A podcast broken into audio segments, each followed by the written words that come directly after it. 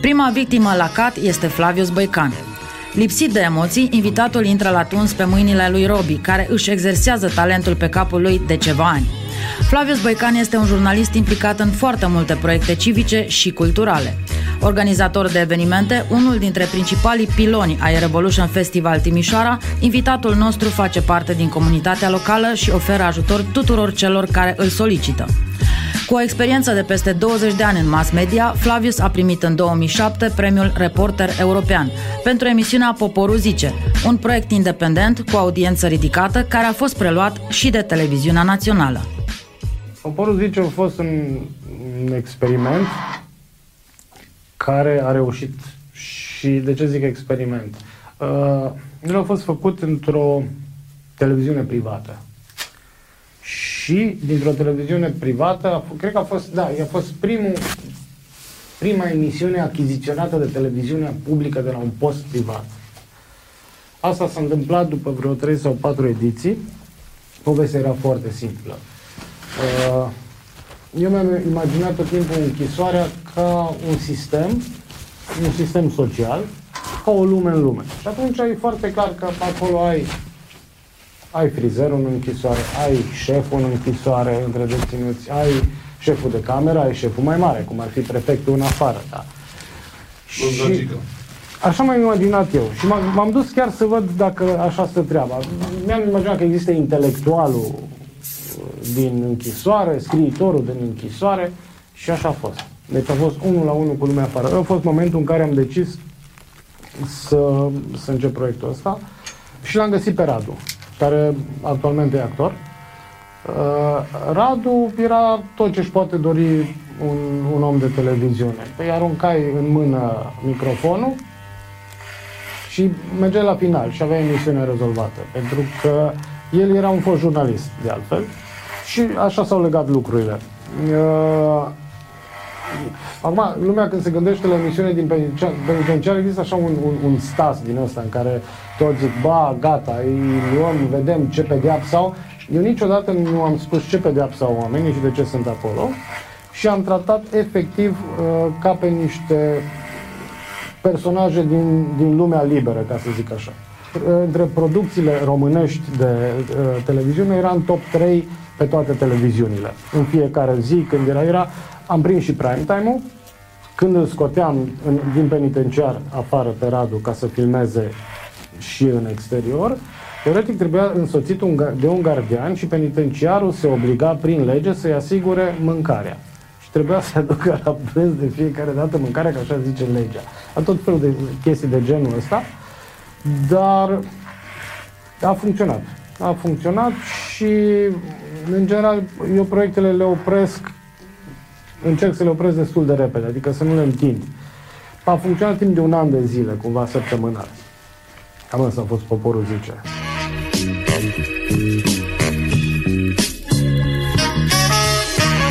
Un tip care filmează oameni și poate cel mai cunoscut proiect de televiziune al zonei de vest este navetistul Bănățean. Cum e în trenul de navetiști? Ce personaje colorate sunt prin gări și halte? Ce zice lumea pe sate? Și multe alte românisme fascinante au făcut deliciul telespectatorilor care prin 2006-2007 cumpărau aceste emisiuni pe sub mână pe DVD-uri piratate. Ei, dai cu filmul.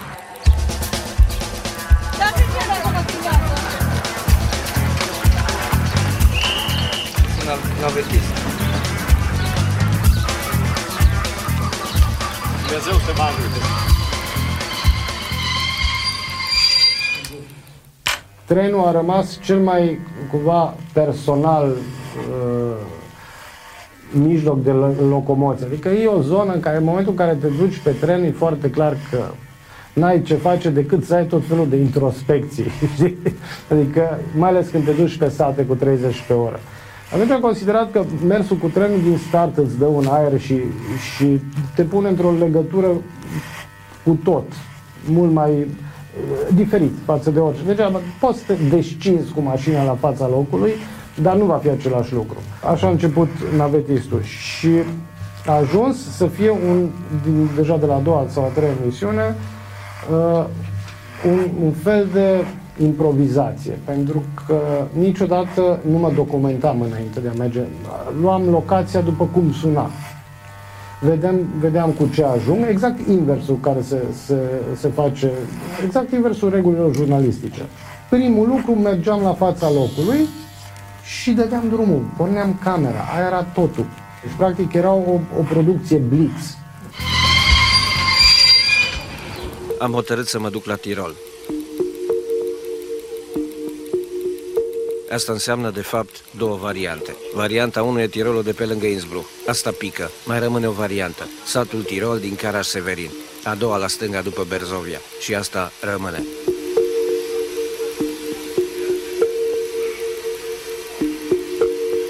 Ca să ajungi la Tirol, situația e complexă. Schimb trei trenuri. Primul e până la Voiteni. De acolo sar din trenul de stat în trenul privat.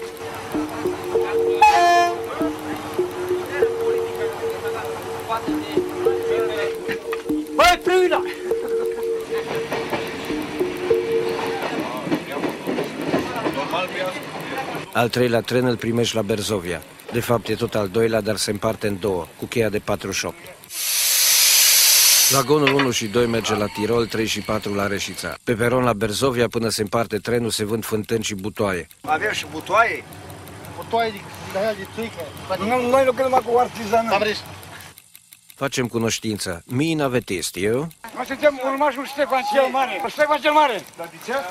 Păi, păi, a fost domnul cel mai bun, i-a bulit pe nemți, pe, pe Nu i-ați bătut pe nemți. e, turci. Scuze, mă. Și ce faceți voi aici, ca urmașii lui Ștefan cel Mare, care nu i-ați bătut pe nemți? Asta e meserie. Am băut șerneava, La n-am noi, știut. auziți, Asta la noi știe este apa. muncă, deci îi muncă, deci carne de porc, de vită, așa, dar nu-i bani. De fapt, e vorba de un grup organizat de moldoveni veniți cu scopuri viticole. Au venit să lucreze la viile de la Tirol, pentru că tirolezii au plecat să lucreze viile din Germania, adică moldovenii au venit de unde au fugit alții. Îi las să-și rezolve cazarea și să se aclimatizeze cu banatul, în timp ce eu mă duc să descoper microuniversul viticol Tirol. Până una alta descoper Drai Tirolișe Mil Camu și o Tirolișe Tanti cu furtun. O introducere se poate? Dar ce să mă vadă lumea? Nu vreau. Deci, la revedere urmașai lui Ștefan. Am rămas singur. Gata moldovenii, gata interviurile, gata vinul, gata emisiunea. Plec cu trenul privat și cu trenul de stat. Plec convins că vinul de Tirol există, dar e cu 10 litri mai puțin. Că fece Unirea Innsbruck-Tirol o să trăiască și vremuri mai bune când se astupă canalul și vin emigranții. Că italianul și cu moldoveanul viticultează, că cramării vând de pe stoc, cam butoi și fântână. Și mai știu ceva, că moldovenii au venit cu trenul de unde restul au fugit cu autocarul. Important e ca o pensiune completă. Îi dai cu filmul.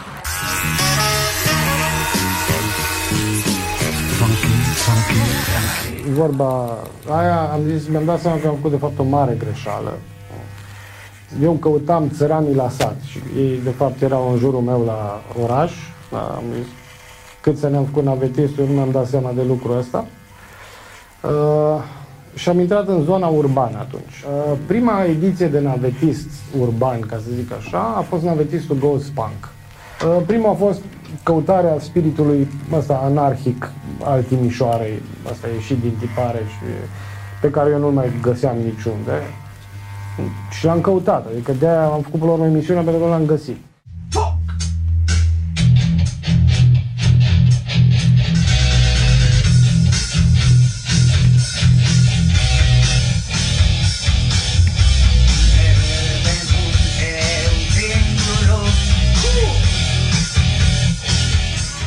Periam What the Fuck, Navetistul Goes Punk, Navetistul Goes Vienna Punk, apoi două ediții dedicate festivalului Porcu de Aur, vorbesc despre punk, căutări și negăsiri sonore a crestelor înalte și a bocancilor cu bombeu metalic. Didu, spune ceva despre scena punk, Didu.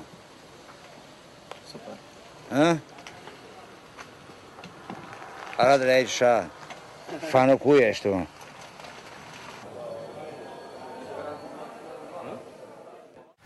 Ăla a fost momentul în care am decis și m-am dus să, să fac material în Austria, în Elveția, ca să revin după aia, prin comparație, în Timișoara și să pornesc un, un uh, antifestival. Come check this out.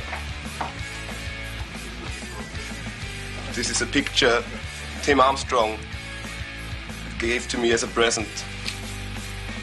To Philip, thanks for the help. Good luck in the army. Dear Rihanna, do you have something like that? I don't think so.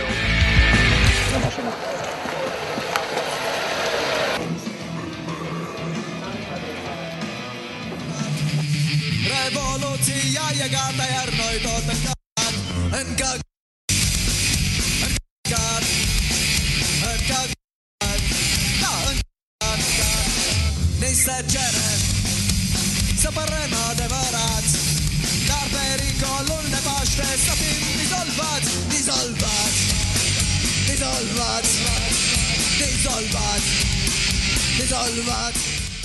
numit Porcul de Aur. Din păcate, trofeul nu am reușit să-l termin la timp și acum e în lucru. Uh, el a fost dat, dar nu s-a decernat. Și uh, ideea era foarte simplă.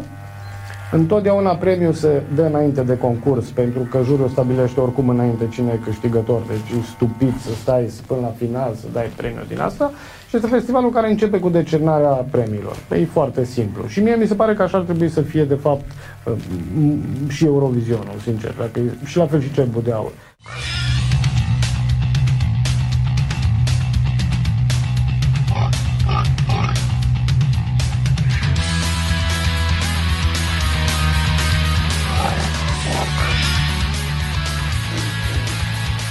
Un festival punk.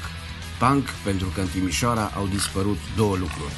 Aerul curat și punkiștii. Ideea mea e următoarea, ca antifestival, să nu fie un festival gratuit, să fie un festival la care primești bani dacă te duci. Deci să fie primul eveniment în care, uite, la, să zicem la șapte începe festivalul, da? Păi dacă vii între șapte fără un sfert și șapte, primești 20 de lei, da?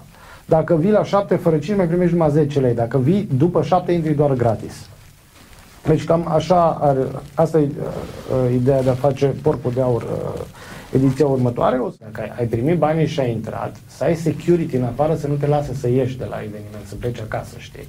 Adică cumva să fii blocat în eveniment până trece și ultima formație, să stai să asculti muzică, știi? Iar acum, alte știri pe scurt Vă plouă pe ala cur după mea și seara Soarele refuză să apară Acesta a fost jurnalul. Acum urmează promo Dați-vă mai des. Creierul cu obo Acesta a fost jurnalul. Acum urmează Veniți alături de noi, nu mai putem aștepta. Este îndemnul sub care a pornit la drum festivalul ce avea să aducă la Muzeul Satului Bănățean artiști pe care îi văzusem doar în străinătate sau nu îi văzusem niciodată live. Cu un concept închegat de profesioniștii de la Exit, într-un spațiu cu o puternică încărcătură culturală și cu sprijinul timișorenilor entuziaști, Revolution Festival face parte din calendarul evenimentelor importante încă din 2015. Era anul în care Exitul câștigase, cred că pentru a doua oară, titlul de Best Major European Festival.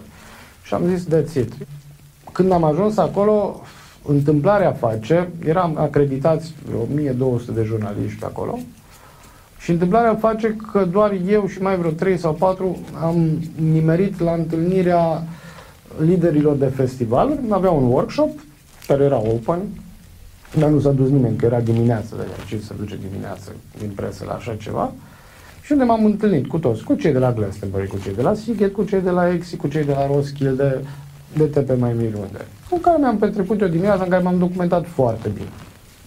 Uh, asta a fost dimineața. Seara, împreună cu cei de la Exit, am, ne-am întâlnit la, la o cafea și am zis, hai să pornim proiectul. Și am zis, hai. Într-o lună de zile am făcut prima ediție de Revolution. Aia a fost, ăla a fost Chicu.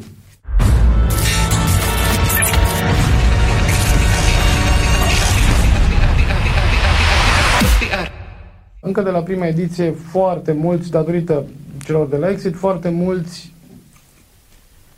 au fost cu ochii pe noi din afară.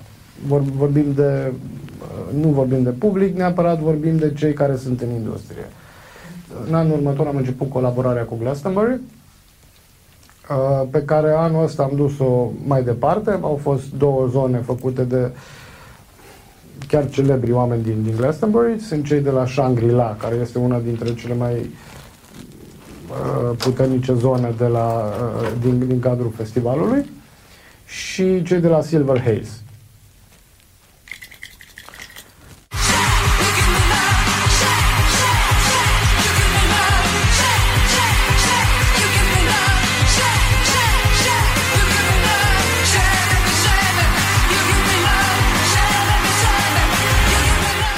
Faci un festival nu înseamnă să adungi, să faci booking de trupe, să le pui să cânte. Deci ăla nu e festival. Există câteva repere foarte clare când faci un festival. Trebuie să fie în locul potrivit, is right place, uh, right time, pentru că este foarte important când îl faci, să nu te suprapui cu alții, să fie în perioadă bună, depinde din nou de specificul orașului, uh, și create the right vibe. Dacă nu create the right vibe, degeaba ai și tu the right time și degeaba aduci și the right artist. We're gonna make it in the end. Don't give up. Tell your neighbor, tell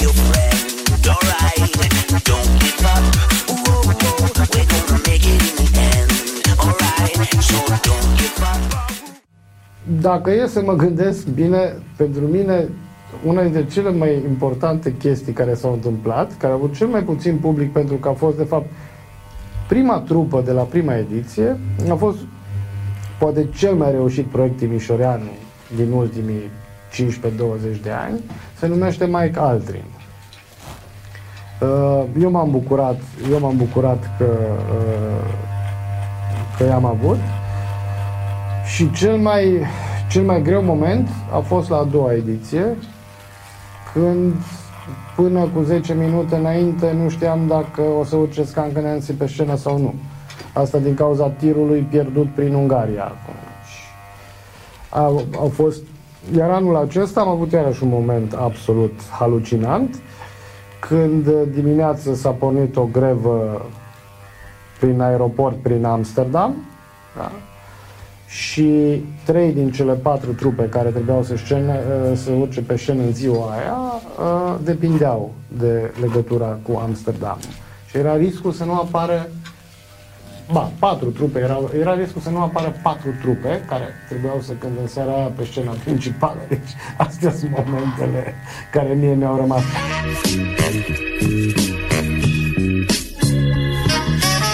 Umor dus până în zona cinismului, dar și cu spirit civic, plin de inițiativă și entuziasm, Flavius Boican a reușit pe parcursul anilor să folosească rețete proprii pentru rezolvarea diferitelor situații în care s-a implicat.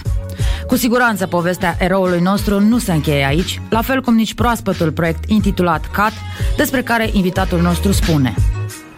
Sper ca uh, proiectul ăsta CAT să fie de fapt primul proiect CAT de crap din Timișoara.